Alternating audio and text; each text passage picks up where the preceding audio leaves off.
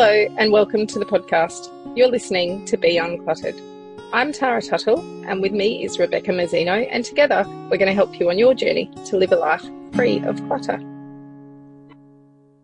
Hi, and welcome to part two of our Raising Uncluttered Kids episode. So, if you're if we're giving less, or we're getting less, or we're keeping less, um, you know, and we'll get how to declutter in a minute. But what what are the ones that we should keep? What do you think, Beck? With your, if you had, because you know, my kids kept a lot. We kind of churned through lots, but if you didn't have as much, and I'm guessing you didn't churn as much, what were the good mm. ones? What were the ones worth keeping? Uh, Lego, uh, wooden train just, just, for the sheer value of stepping on it. Yeah, at night time, that one, that yeah. one block, and the 45 minute fights over who's packing it up. Um, that was always fun but uh, and then the trying to find all of the the little minifigures amongst all of the rest of the stuff because he only wanted the minifigures that day so that was always fun. But lego i, I love lego for its the imagination. Uh, i'm not you can really only buy them in sets these days but i always encouraged my kids to you know make it follow the instructions, make it, get that satisfaction, you know, you do that problem solving and, and working out how to make the set, but then not to stress out when it gets all smashed up and mixed in with everything else because then you've got all these bits that you can make your own creation out of. So we were always the family that had just two big long tubs of Lego, two shallow ones, you know, those underbed storage tubs. oh, yes, yes. We had two of those. We still got them actually. Ethan still got them. He loves, still loves Lego. And they they're long and they're shallow, so they're good for rifling through because you don't have to actually tip them out, which is great because the cleanup is a little bit less. Before I got those, I had a, a higher tub, and of course they always got tipped straight out onto the um, yeah, that's me. floor. Yeah, but that's these my world right now.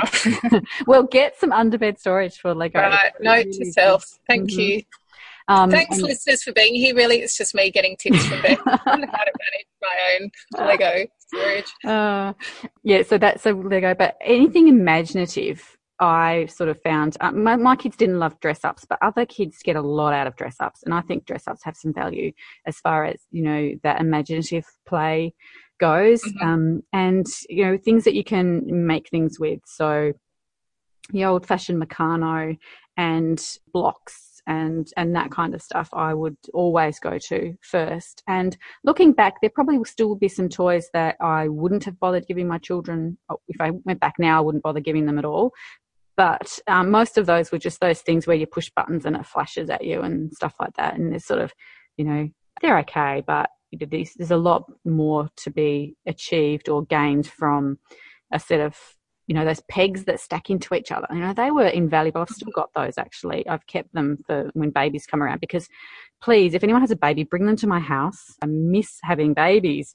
And um, so I've, I've, got these i've got these like little set of baby and she toys. needs to justify why she's keeping her baby toys. Yeah, so exactly. i've got this little stash. I've got um, the kids puzzles of their names that i got and mm-hmm. then I've got this little stack of, it's like a wooden board with pegs in it, and you can stack the pegs up into a big long tower. Uh, I can't remember the brand, but they're a really good quality one brand. And even one of the little pegs went, got hit by the lawnmower one day um, and flung out, just missed the window, thankfully. Uh, and it's still going strong. It's just got a little groove in it, but they're quite tough. So yeah, those those kind of uh, pegs are awesome um, because you know they're you know stacking and sorting. And Zoe said her first swear word whilst playing with those.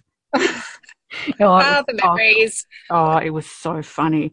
She was sitting on the floor playing with these pegs, and they come in four different colors, and she was grouping them. And she was about, I think she was about 18 months old. Uh, oh no, Ethan was born, so she's close. She's maybe 20 months old, um, 21 months old. And so she wasn't quite two.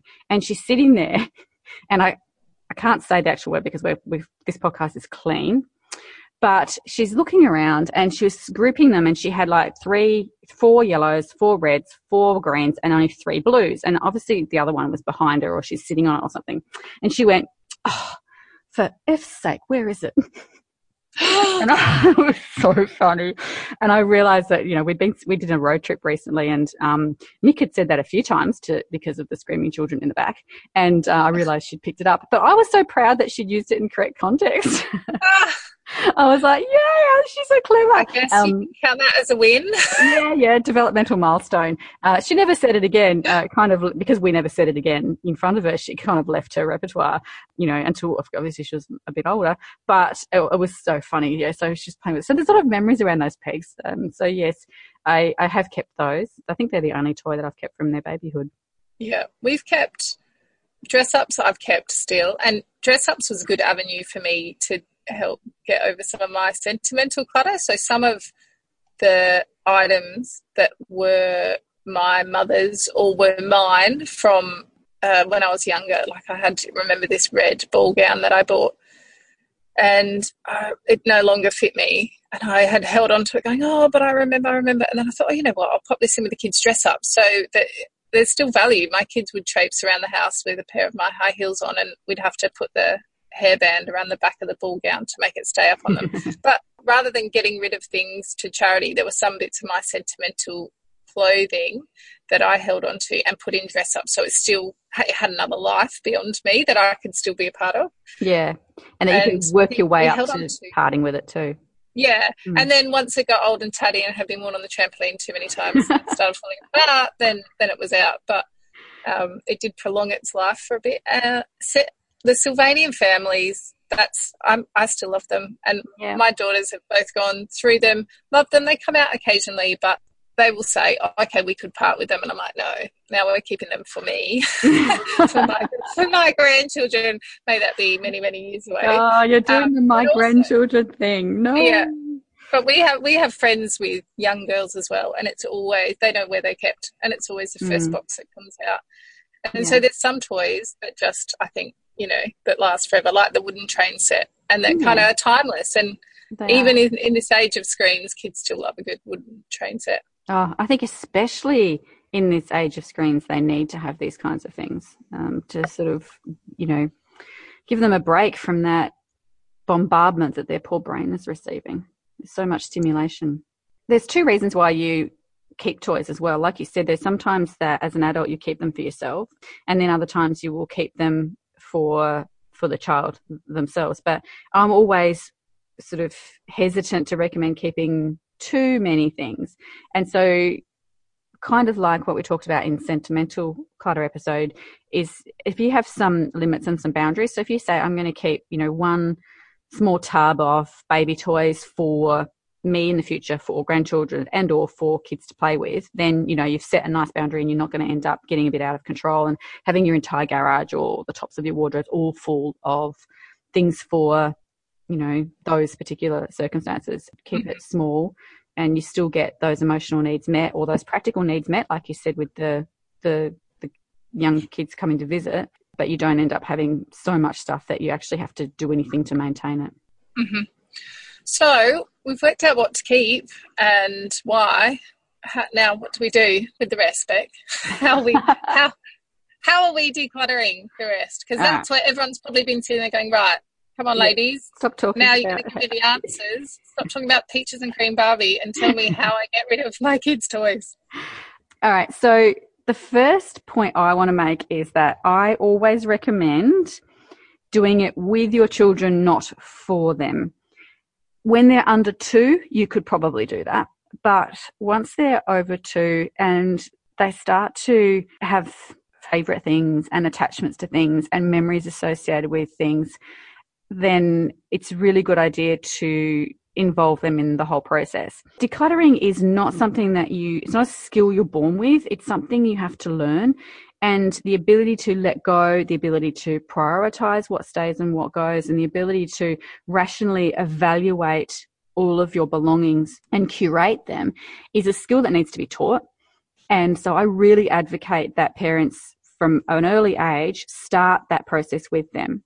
You've said before, Tara, that, you know, decluttering is like a, a, muscle and you need to build that muscle up. And it's so true for kids as well. They need to build up their decluttering muscle so that they can learn all of those those skills around prioritizing and and curating and letting go so that they can have a positive and helpful functional relationship with belongings as they grow up yeah i think that's spot on and i think that as adults as we build our decluttering muscle they we need to do it when they're around. They need to see us part with mm. something that no longer serves us and see that we're okay about it, or that we might feel like, oh, you know, there's yeah. some great memories attached to this, but I don't need it anymore. That yeah. needs to happen when they're in the space and see that we're doing it too. That it's not something that happens to them, that it's yeah. something that they're a part of, but also that, like we talked about before with modeling, they need to see that it's something that they will go through again and again and as mm. adults we go through again and again and it's it's it's a skill to learn yeah and yeah totally so that's why i always advocate doing it with with kids so that they can do all of this learning and they can learn you know what it's like to be sad letting go of something and then have that sadness change and go away. And unless they've actually experienced the sadness and then experienced the sadness going away, then they're never going to know that it goes away. And every time they try to make a decision to let go of something, all they're going to think of is the sadness. They're not actually going to trust then that that sadness will leave because they've never experienced the sadness leaving. And so it's a really, you know, important lesson. And, and it's also important for us to model that, yes, we've let go of something and we've talked about it and we've said that we're sad. And then a few days later, we've said that we feel better. And so they can see that happening right in front of them live. Yeah. And so with us, I found it hard initially with my kids to just go, oh, you know, it's Saturday afternoon, let's declutter. So we we set some kind of times around things. So the general rule for as long as our kids could think back has been you always give before you get. So before birthdays and before Christmases, since they were probably about two, they are given a bag or a box or something. And I'll say, right, so, you know, your birthday's in two weeks.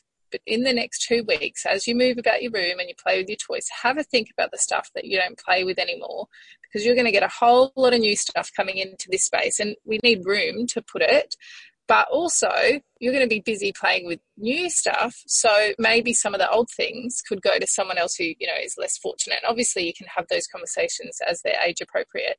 But initially, it was all just about we I would keep it simple to say we need to make space. So mm. we always give before we get. And you know, when they were young, I'd say, look, if you could find three things, even though they might get 23 for their birthday, if you can give something away before you get more in, let's start with that. And sometimes they'd come up with three plastic necklaces.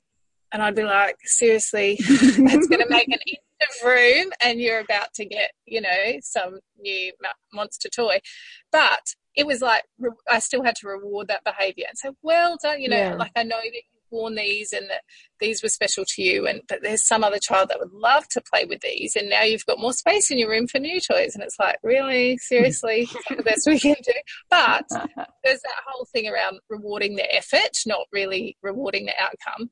And then, you know, same comes before Christmas. I wouldn't do it the day before. Give them a bit of time to mull over things. And then, you know, you can drop a few suggestions if you go, oh, you know, that that plastic dinosaur in the corner has been looking at you for a while and, and probably hasn't had a play. Maybe that's something you could consider popping in your box to give away before you get and you know, plant the seed and walk out. Mm. And if mm. it happens, it happens. So that's something that we've always done and we still do. So my girls are 10 and 8 now and they still have to give before they get. And I'm like, I just kind of want them to keep doing that forever. Yeah, yeah, it's fantastic. It's a really good skill. We don't do it as formally as that. I don't have that catchy name for it like you do, but I do often. We will say to them, you know, look, it's coming up to Christmas. It's coming up to your birthday.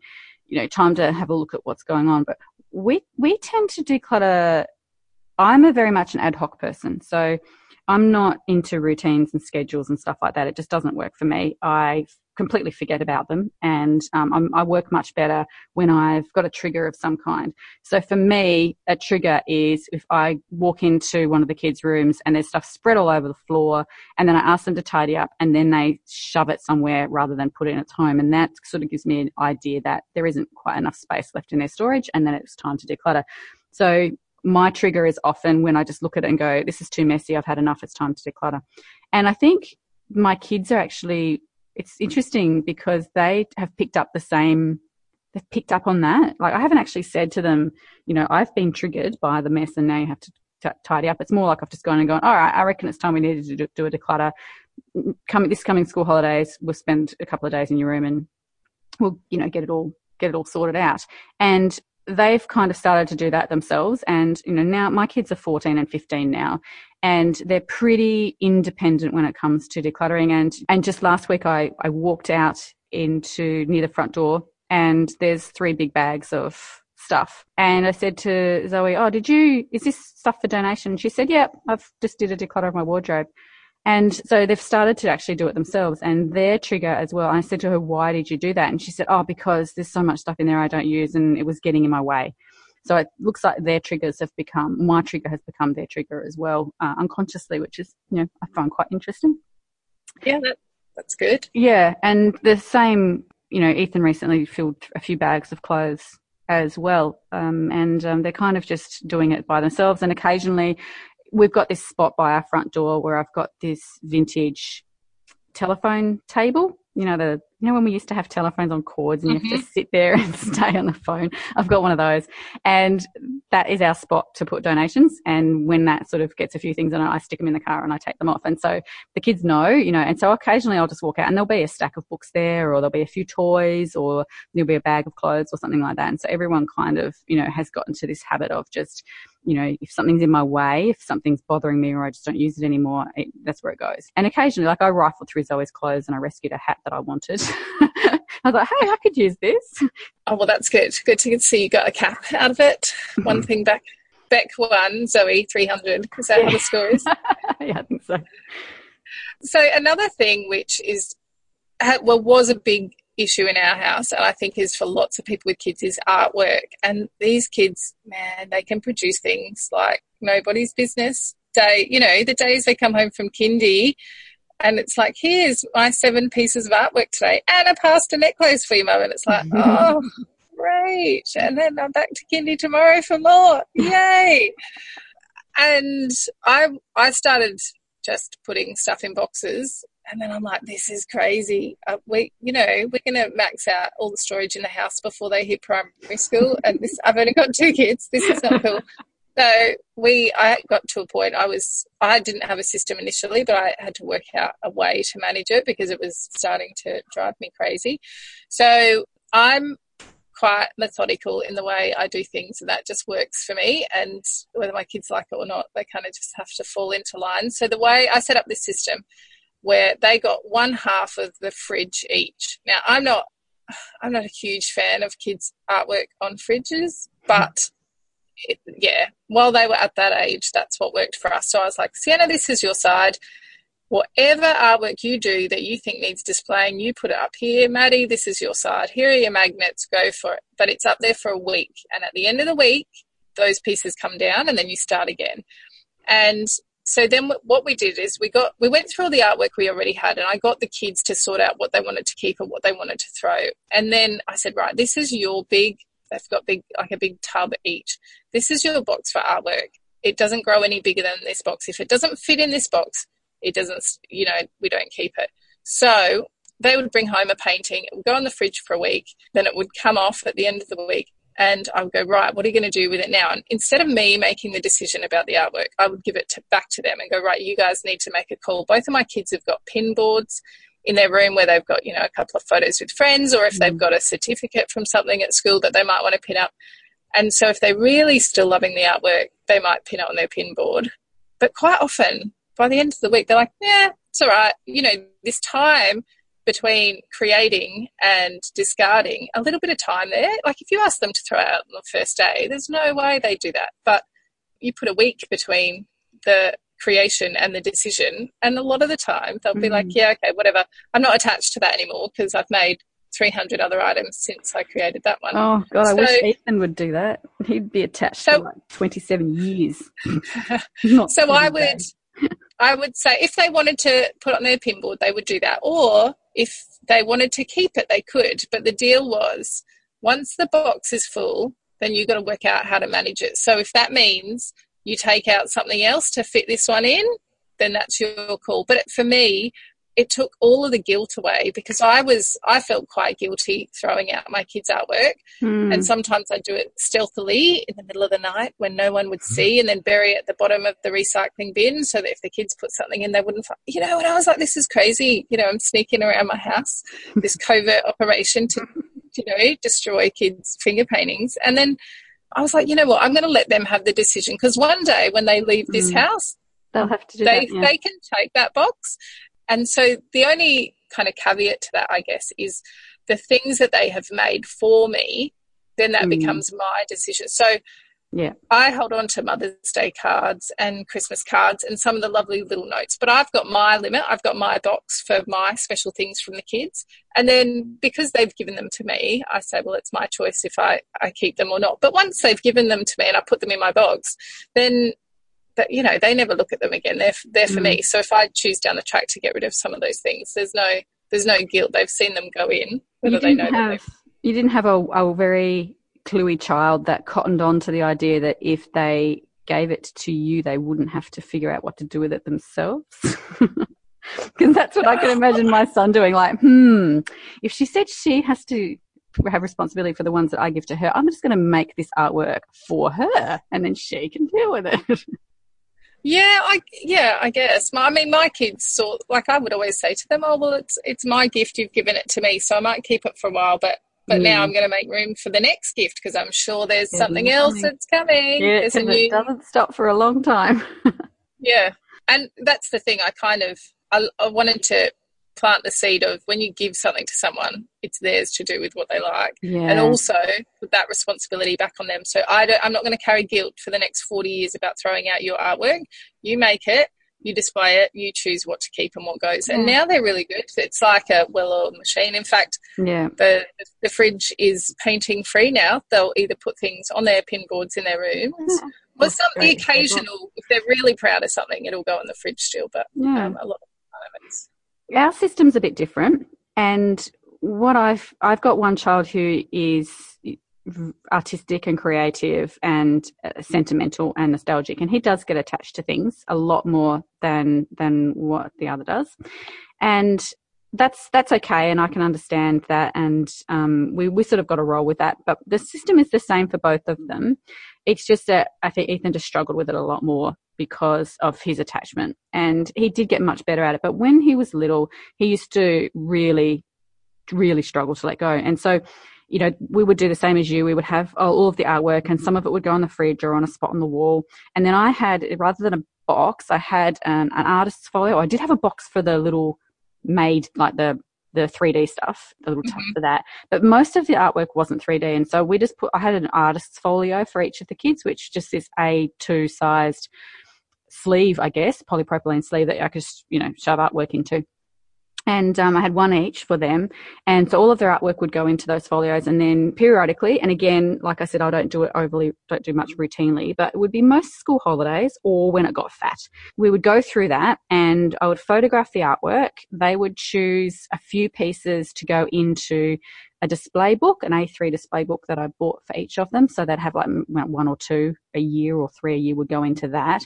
Then the rest would go in the recycling after being photographed. And even though they were being photographed, Ethan would howl the whole way through the process when he was little, when he was four, three or four. And, you know, it really did hurt him to, to do that. And he would want to look at the photos on the computer straight after and all of that. And that was cool. We did, we went through that process. And he would always, you know, when I said pick out three out of this pile, pick out three, and he would pick out 23. So then I'd go, oh, that's cool. Can we, can we get that down to 10? And then he'd get it down to 18. I'd go, oh, that's great. Can we get it down to 12 and you get it down to 15 and be like, okay, I'm happy there. we'll stop there. yeah. He would be, you know, very tearful throughout that and he would get upset and he wouldn't like me watching, he wouldn't like watching it go in the, in the recycling or anything like that. But over the years, after about three or four years of that, that routine, he was able to let go without distress. And he learned that he could rely on looking at the photographs if he needed to. He also learned that he actually didn't think about that artwork again within hours of it leaving. And it was only through going through that process that he started to build up that knowledge of, well, hey, I might be upset now, but I'm not going to be upset later. So there's no point in getting really upset now. By the time he was eight, he was saying, you know, are they being photographed, mum? And I'd be like, yep. And you go, okay, cool. I've picked these three out. They're in my folio the rest can go. And so, you know, he'd be much more, he was much more matter of fact about it. And um, he's got more display books than Zoe has because she is much more of a chucker and she's quite happy to say, oh no, oh no, I don't like that, don't like that, don't like that, it can go. She has a lot less attachment to her artwork and Ethan has a little bit more. So he has more folios than she does and that's just catering to their individual personalities. And the process has always been pretty much the same. Yeah, I think that's really good. And I think giving them a way to control what's happening to some extent yeah. is really important. I, I, think we did some of the times when we hit hurdles and the kids would be like, I've got this huge piece of butcher's paper I want to, with this painting on and I don't know what to do with it. It's too big for my pinboard. Um, be like, why don't we use that to wrap your cousin's birthday present in? Or, you know, we used to cut out some of the pictures they drew and stick them on cardboard and turn them into cards for Nana or, you know, that kind of thing. So that their artwork was, you know, had a second life. And so I think you can get creative. And there's some amazing places now. And if I can find a couple, I'll pop some links in our show notes, but where you can package up all your kids' artwork, send mm. it away, and a place will scan them all, photograph them all, and, you know, turn them into coffee table books and things like that and then they'll send them back to you. They keep all the stuff and uh, dispose of it. So, kind of, you say goodbye when you send it off in the post, but you get back a lovely coffee table book of all your kids' artwork, and that's a much nicer, cleaner way, I think, to keep some of it than some of the storage tubs like in our house. But that idea might not work for for everyone. But I think it's a it's a really good thing. Yeah, there's quite a lot of those companies doing that now. So there's a, a few options for people. I have been to a couple of jobs where p- kids keep rocks, shells, sticks. You know, some mm. kids aren't just cluttered by toys, they keep the other random yeah. object. And so, one of the families that I was working with, and I was working with a five year old girl, and she was into shells and rocks, and they were starting to take over the house. They were there were piles in every other room, but she was really attached to them. And I said to her, "Mum, we need to work out a way to help we, you know, we don't want to just throw these out or, or put them all outside and have her feel like we're taking things from her. But we need a way to do this properly so that it, you know, we can keep some limits mm around it. So we ended up um, planting her her own little garden and it was like a little fairy garden. And then we said, right, all these rocks and shells, you know, they can be used in your fairy garden to decorate that. So you can still collect them, but the place for them is out in the garden or it was, you know, near the veggie patch. So she could play in there while her mum was doing yeah. the veggies. And so it meant that she could keep these things. So sometimes I think you just need to reframe how they keep their things and where they keep them so that, you know, it, it doesn't encroach on, on other spaces in the house. Yeah, and they learn boundaries um, and they learn respect for other people's spaces and, and things like that. So, yeah, there are lots of little ways to do things like that. And I guess um, setting zones as well. You know, if your, your kids are really into craft, uh, you know, get them to go through their pens and their paintbrushes and stuff regularly and discard the stuff that is, mm. you know, used or worn or whatever. But also let them know like you said, the boundaries and the limits. This is your crafting area. If your craft stuff goes outside of this zone, then it's becoming an issue. Um, and we, I will sit down with you and we'll do it together. And we need mm. to go through what's worth keeping and what's worth not, and then let everyone know not to buy you any more crafting stuff until you've got you've used a bit of the stuff that you've already got. So just those general limits. Yeah, and the actual decluttering process itself, it's the same process as you would apply to any other part of your house, where you look at a small section at a time. You make some decisions and then you rehome and de-own all of the things that, you know, don't belong in that space anymore or in that zone. So like in the toy zone, in the Lego zone or, or whatever. And you slowly go through each of those spaces with your child, um, teaching them the process and then donating. Some people do like to sell toys and you can gain some money back on some of the valuable toys or the toys that are in demand, like you know things like vintage Barbie doll, because there's always a sucker like me out there who wants to relive their youth, or Lego, which retains a lot of its value. But one of the things when deciding whether to sell or donate is to think about the amount of time that you have to invest in the actual selling and whether or not it's worth it. So selling is totally okay uh, as long as it doesn't provide a bit of a roadblock to getting the decluttering actually finished. Yeah, and we we set up at one point. We did a big school holiday declutter of the kids' bedrooms and toy room, and we set up the Tiny Tuttles free shop. And what we did, I said to the kids at that stage, they were both saving for something. I can't remember what it was, but money was definitely their currency of the day, and they wanted cash to put towards whatever it was. And so I said, look, I'll pay you ten dollars each if you girls can find enough of your old things to fill the dining room table. And then what we're going to do is have our, we had quite a few friends with younger kids come over and they can check out our free shop. And so if any of their their girls wanted, you know, there was some Barbie furniture. I think there was a Barbie car there. There was some baby clothes and bits and pieces, baby bath, a stroller, that kind of stuff. If any of them don't have them and would like them, they can come and shop at our house for nothing. So my girls still got the money. My friends came over and I'm like, I'm not, I'm not just handing all my clutter to you. Come along mm-hmm. and you can shop at our table and whatever doesn't get taken, we will take to charity. And I th- it really helped my kids in one sense, knowing who might get their stuff, knowing it was going to friends, because it's one thing to take it off and give it to charity and they never see it again. But I think them knowing that, you know, the baby bath was going to our friend's daughter and that she knew where it was, she was much mm. happier to part with it. So that's another kind of strategy we used at some point to declutter some of our stuff. Yeah, that's a good idea. This is turning into a really long episode, Tara. We're going to have to split this up and do more kids episodes, I think. Shall we talk a little bit about acquiring? Yeah, I think that sounds good. So I would say the first step in managing acquiring stuff um, is just to stop bringing it in, whether your clutter levels are mild or moderate or severe. You just need to stop the things at the front door. The gift thing, we would, like we said, we're going to cover that when we talk about Christmas. But if you're, if one of your weaknesses is, you know, McDonald's, and every time you come home with two plastic Happy Meal toys. Stop going to McDonald's. Mm. Go go somewhere else instead, yeah. where you'll or just don't get Happy Meals at McDonald's. Yeah, something else instead. Yeah, you know, start putting some barriers into this. You know, in the way of things making their way into your house. You know, if your kids always want the Beanie Boo doll that hangs at the checkout, then don't take them to the shops or avoid taking them to that aisle. You know, go to a different aisle. You yeah. know, try and start. Yeah. You know, or just putting, say no like teaching them no as well. I, was at the supermarket once with Zoe. She was a toddler and she was sitting up in the trolley and she wanted to get down. She got bored while I was unpacking the trolley. And so I let her down and she sort of was playing with the lollies, which are just at toddler height at the end of the checkout. And she was sort of playing with them and, and then she was putting them in order of color or something, which I thought was so cute. And then I said to her, okay, we're going now. Let's go. And she, she held up one of them, like a little packet of Mentos or something. And she said, peas. And I said, no, no, we're we're going now. It's time to go. Put that away and we'll go. And so she put it back and I picked her up and I put her back in the trolley. And as we went to walk off, this woman just launched herself at me from behind and grabbed me and she said, Oh, how did you do that? and I said, I've never said yes. I said, she's a smart girl, so she will ask because she's smart. I said, but she knows I will say no because I have never once bought her anything in the supermarket ever.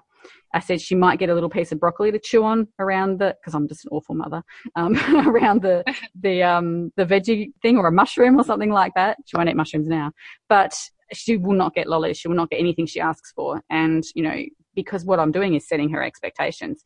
And if it's too late for you and you haven't got them right at the young toddler age, you can still start doing that now. Start setting their expectations. Start saying to them, when we go shopping, I'm not buying you anything, so don't ask me just don't even ask. And if you do ask, I'm not going to answer you. I'm just going to look at you uh, with my eyes that say, we've had this discussion, sweet little thing, and stop asking me. And sooner or later, they do stop asking because their expectations are set. You know, you've got this, this general rule, and, and we have these, we have these unwritten rules in our house about acquiring things. And one of them is, you know, you don't get anything when we're going shopping unless we're specifically going shopping for something. And now that they're teenagers, we are specifically often going shopping for them. So they need new socks or underwear or they need something or other. Then, then it's fine and they get whatever we need to buy. But when they were little, you know, if you went into somewhere like Kmart, you know, or you went into an op shop, they would invariably want something and you would then have to say, no because you don't want to spend the money and you don't want to have the stuff in the house. Um, and if they've, if you've said yes before, they're going to kick up a real stink because you're, you're their expectation is that you're going to say yes. And when things don't go towards expectations, then people do get upset and, you know, understandably so. So if you set their expectations and you make this general rule of we don't buy things when we go to the shops except for what is on our list, that's all we get, then they're not going to ask. Or if they do ask, they're going to ask things like my kids used to ask, which is, can this go on my Christmas list? Or, I want that for my birthday. Can you write that down on my birthday list? And so that rule means that there just isn't stuff coming in the house every time you go to the shops and then stuff, of course, that you have to then part with later on and create all this work for yourself. We also have another rule about just buying things in general. So like my kids just don't get anything bought for them unless it's Christmas or birthday or unless it's a necessity. So like a bike helmet, they just get that bought for them because that's a necessity. Uh, but, you know, the, the latest the latest thing that they're all interested in, no, that you can wait for your birthday or, or Christmas for that. Or if you just want something because you saw it or your, you know, your friend's got it, then that's fine. You can have it if you wait or if you spend your own money buying it, saving up and buying it. So that's sort of one of our rules. And it was interesting, you know, as my, I think I'm, I'm glad that I got in when they were young because I think their attitude towards it now is a lot more positive than what it would be at this age if I were introducing it now, that's for sure. And we went camping once with friends and, uh, or glamping, we cabins, and I went into the friend's cabin to grab a tea towel and I could hear my daughter and her friend talking in the bedroom. And her friend was saying, Do you want to see all my clothes that we bought? For this trip. And Zoe said, yeah, sure, no worries. And so, you know, she got all the clothes out and was showing her all of the new outfits that she'd received. And then she said to, to Zoe, so do you want to show me yours? And Zoe said, show you what my what? And she said, well, go and look at all the outfits that you bought for this weekend away. And Zoe said, oh, no, we only buy things when we need them. And I'm in the other room and I'm like, yes. and she wasn't complaining. And I was like, yes. You know, I got in early enough that it became quite normal. And she didn't feel strange for not having gone shopping for just for that weekend away because she already had clothes. And it was, it was quite a, a little, what's the word, little thrill for me um, to hear her say that. Yeah, yeah, that's nice. That's nice kind of indirect feedback that it's working. Yeah, yeah. So, what have you got rules? Uh, yeah, we've got a few rules of toy ownership or stuff ownership in our house. Like we said, the give before you get for around those special days, birthdays and Christmas. No duplicates. So if we have a doctor's kit already, kids saw another one, you know, it was like, no, we have one, we have one, mm. and you share, and we get the kitchen timer out, you can share it. We're not having two doctor's kits. We're not having, you know, two of the same, whatever it was. So no duplicates. We don't have any more toys or stuff than we have places to keep them. So like you said before with your triggers, when we're getting to a point where we're like, right, let's tidy up now. Let's pop that away. Where does that go? I don't know. It doesn't have a home.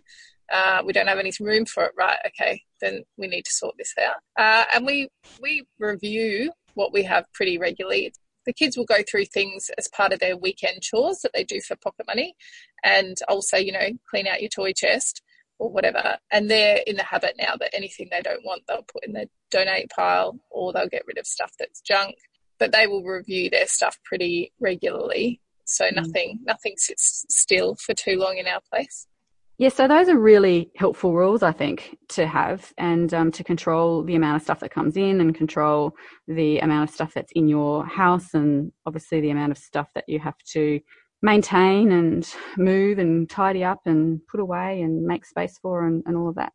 So this episode, like we sort of thought at the start, has become quite long. And what we're going to do is we're going to do a separate episode on uncluttering our kids' schedules because again, that's another topic that is quite large. So what we might do is do that one again in coming weeks. And if you've got any questions about uncluttered kids or if anything that we've talked about today you would like us to go into more detail on, please let us know because we are quite happy to create whole episodes around areas that people felt like they didn't quite get enough information from out of this episode or any specific questions that you've got. Again, we're happy to talk about those as well in an episode, either an episode of its own or episodes of things that we're doing that are similar. So if you've got any comments on what we've talked about today, or you might have some clever tips of your own that you could add, ways that you've decluttered your kids or are attempting to raise your kids uncluttered, uh, we would love some feedback on this topic. And you can either give us some some questions or some tips, and we'll share them with our other listeners on social media or in our another coming podcast, you can contact us at Beck and Tara at beuncluttered.com.au or via our website. So, thanks for joining us. If you've enjoyed listening to this podcast, please leave a review or a rating and tell all of your friends about us if they too would like to be uncluttered. If you'd like to connect with us, you can find us at beuncluttered.com.au or via Facebook and Instagram or on our personal pages at clearspace.net.au and basklifecoaching.com.